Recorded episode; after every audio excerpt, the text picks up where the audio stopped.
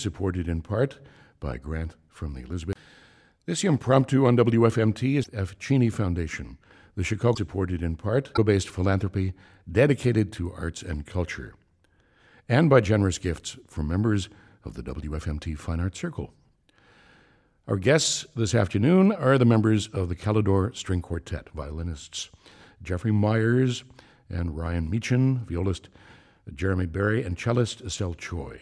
The ensemble will be collaborating tonight in Mendelssohn's Great Octet in E flat major with the Emerson String Quartet in a 7:30 Harris Theater concert celebrating the Emersons' 40th anniversary. It's one in a series of programs presented at the Harris by the Chamber Music Society of Lincoln Center.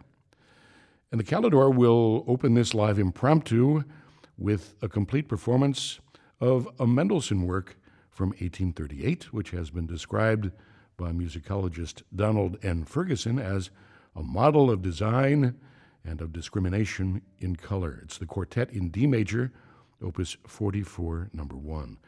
The piece is in four movements marked molto allegro vivace, menuetto un poco allegretto, andante espressivo, ma con moto, and presto con brio. Here is the Calidore String Quartet. You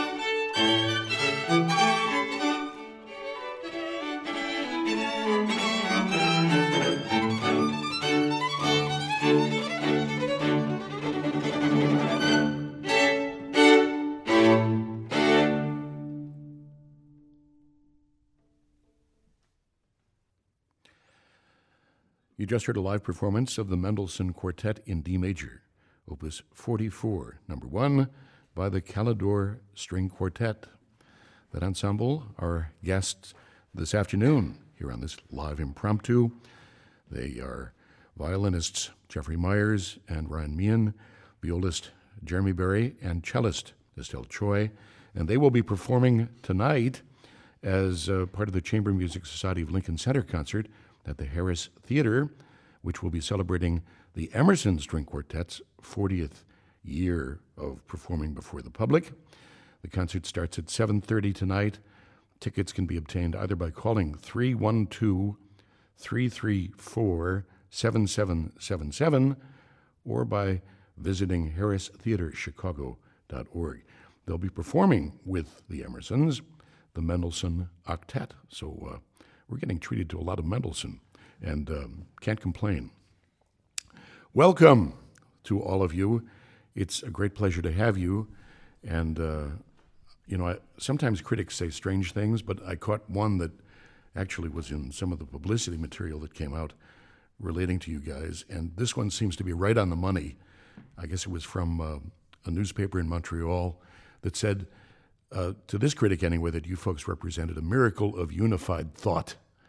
And boy, I think that's exactly what's going on here, which is not something that's so easy to achieve. Why don't you tell me exactly? Well, you can't tell me exactly, but wow, how do you how do you folks prepare for say a quartet like this and make it work in such a unified, gorgeous way? Well, um, it takes spending a lot of time together, um, playing and not playing. Actually, we find that we actually synchronize our thoughts and actions very frequently outside of the practice room as well. I think it's just a byproduct of spending a lot of time together. But I guess on a very detailed level, and what we do in rehearsal, um, it's it's a culmination of years of figuring out how each of us play, uh, anticipating certain body motions um, that indicate where we're going to place a certain note and all of that um, we work on it and we try and figure it out. And then after a while it kind of synthesizes into our system and it becomes second nature. Um, but there's still moments that and every new piece has its challenges and um, we continue to grow through each piece and learning more about each other all the time.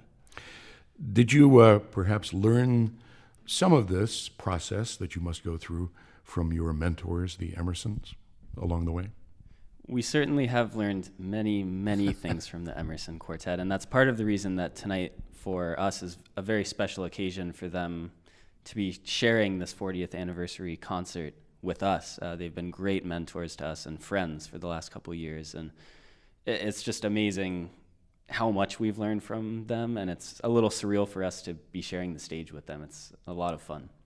Let's talk about the octet a little bit, since that's what you'll be playing with them. Now, you know, the model for that, well, really not the model for it. There was a piece by Ludwig Spohr around that time, which was sort of an octet, but really it's more like two quartets playing against each other. This piece, on the other hand, at least to me, is an integrated ensemble piece. And uh, in a way, that's trickier, I would think, to really put together well um, especially when you're not with that other ensemble that's going to be the other half of it for a lot of the time. But again, these folks are close to you, and I suppose that helps a lot. But uh, maybe some insight into the, the process of putting this piece together.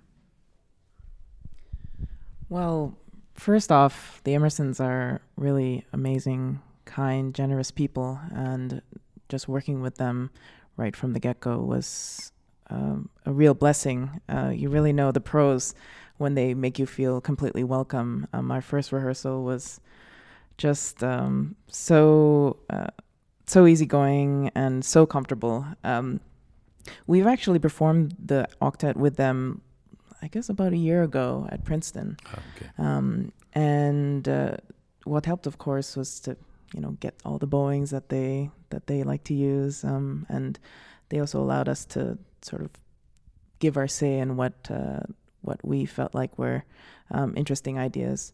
Um, and uh, just having worked with them as our mentors uh, really made things easy. Uh, I think we knew how to speak to each other. When you work with another string quartet, uh, a friend of mine told me that generally when you meet other string quartet members, they are the nicest people that you can encounter. Um, so knowing how to work with each other um, made things sped up the process tremendously.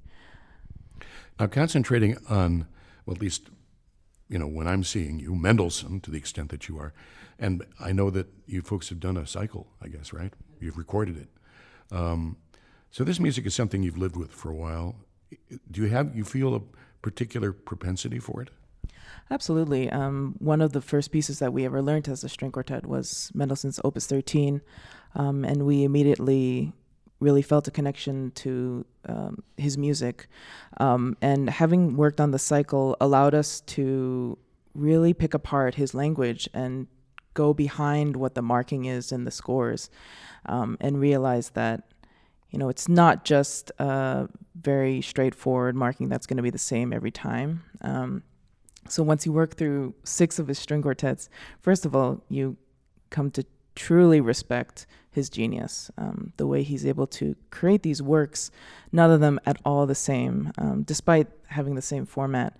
Um, they're just so full of life and so unique, each one. Um, and it has really been a treat for us to discover his language.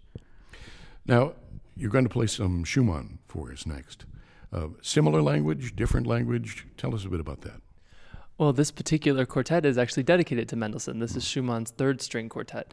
And uh, both Mendelssohn and Schumann had a major giant looming over them, and that being Ludwig van Beethoven mm-hmm. and his 16 string quartets. And they were, along with Schubert, the first composers to tackle this genre that had been mastered and transformed by Beethoven over the course of his life. And so both Schumann and Mendelssohn are looking back to Beethoven and his invention um, in throughout the 16 quartets that he wrote in their attempt and their very successful attempt at writing a string quartet. You want to say anything in particular about the two movements you've chosen to play from the third quartet? Sure. This this second movement, uh, actually the whole quartet is sometimes known as the Clara Quartet because in the first movement, which you won't hear today, it opens with a descending two-note motive that is his musical embodiment of his wife, Clara Schumann. And I think that the third movement really continues in this vein, uber romantic, mm. full of the passion that he felt um, for his wife. This is very early on in their marriage, but they were in love throughout his life. Um, and the second movement is a very unique set of a theme and variations in which he really plays with the idea of the syncopation. It sounds like sometimes they start on the beat, but actually it's already starting as a syncopated rhythm. And the incredible invention he has in um, morphing this theme and this set of variations is pretty incredible.